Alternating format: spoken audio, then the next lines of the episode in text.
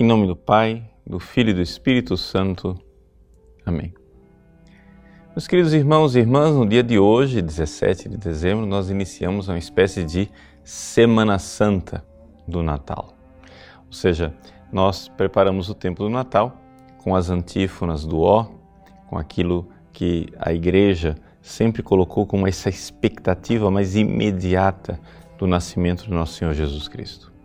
O evangelho de hoje, então, é o evangelho da genealogia de Jesus, segundo o evangelista São Mateus. Para algumas pessoas, é, pode parecer um evangelho é, perdido, ou seja, para quê? Né, que a gente vai proclamar um evangelho que é uma, simplesmente uma lista de nomes uma série de pessoas onde a gente sabe que Jesus tem sim uma origem genealógica, mas por que proclamar isso e por que que isto é um evangelho? São João Crisóstomo nos recorda que a finalidade de toda a história da salvação é a encarnação do Verbo, ou seja, é a geração do Filho de Deus. Então, olhar para este evangelho que nos fala de geração em geração, ou seja, de um patriarca que gera um outro patriarca, até que finalmente nós chegamos a nosso Senhor Jesus Cristo, nós estamos como que vendo esse longo, essa longa gravidez, essa longa gestação que leva até o Cristo, esse longo período histórico de preparação para a encarnação, para a vinda de Cristo.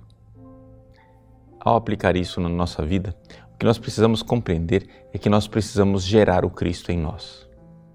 Veja, através do batismo, de alguma forma, o Cristo já começou a ser gerado em nós. Mas se nós não crescermos na fé, e se nós não permitirmos que Ele vá crescendo dentro de nós e vá fazendo a Sua vontade, vai acontecer que nós não vamos crescer espiritualmente, ou seja, vamos ser essas espécies de anões espirituais que deveríamos crescer e, no entanto, não crescemos. Nós estamos impedindo, estamos bloqueando a geração de Cristo na nossa vida. Nessa segunda parte do Advento, ou seja, nesta Semana Santa do Advento, nós temos que fixar o nosso olhar na Virgem Santíssima, em Nossa Senhora. Na primeira parte, o grande precursor que estava presente nas nossas várias homilias era São João Batista. Agora nós nos voltamos mais para a Virgem Maria e vemos como a Virgem Maria é aquela na qual o Cristo foi gerado. Então, de alguma forma, aqui somos todos configurados a Nossa Senhora. Todos nós temos a necessidade de gerar o Cristo em nós como a Virgem Maria gerou o Cristo em si, nela, no seu ventre. Mas como é que isso acontece? Bom, em primeiro lugar, a fé. Bem-aventurada aquela que acreditou. Nós precisamos ter fé. E crescendo de fé em fé, nós vamos então trabalhando a nossa vontade para então poder dizer como ela disse: Eis aqui a serva do Senhor, faça-se em mim segundo a tua palavra. Nós devemos nos desfazer de nossas vontades para que a vontade de Deus aconteça em nossa vida.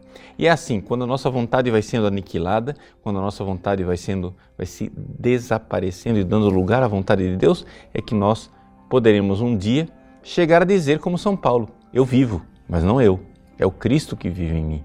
Porque é ali que acontece a perfeita união entre nós e o Cristo. Por quê? Porque nós vamos então de fé em fé até que finalmente a nossa vontade esteja totalmente unida a Cristo e aí nós teremos esta realidade que é o amor, a entrega de amor. Pois bem, nesta Semana Santa do Natal, nestes últimos dias que eh, nos preparam para o Natal de Nosso Senhor Jesus Cristo, vamos fixar o nosso olhar na Virgem Maria e vamos seguir o seu sublime exemplo. Ela acreditou na mensagem do anjo. Bem-aventurada aquela que acreditou. Ela obedeceu à vontade de Deus. Eis aqui a serva do Senhor.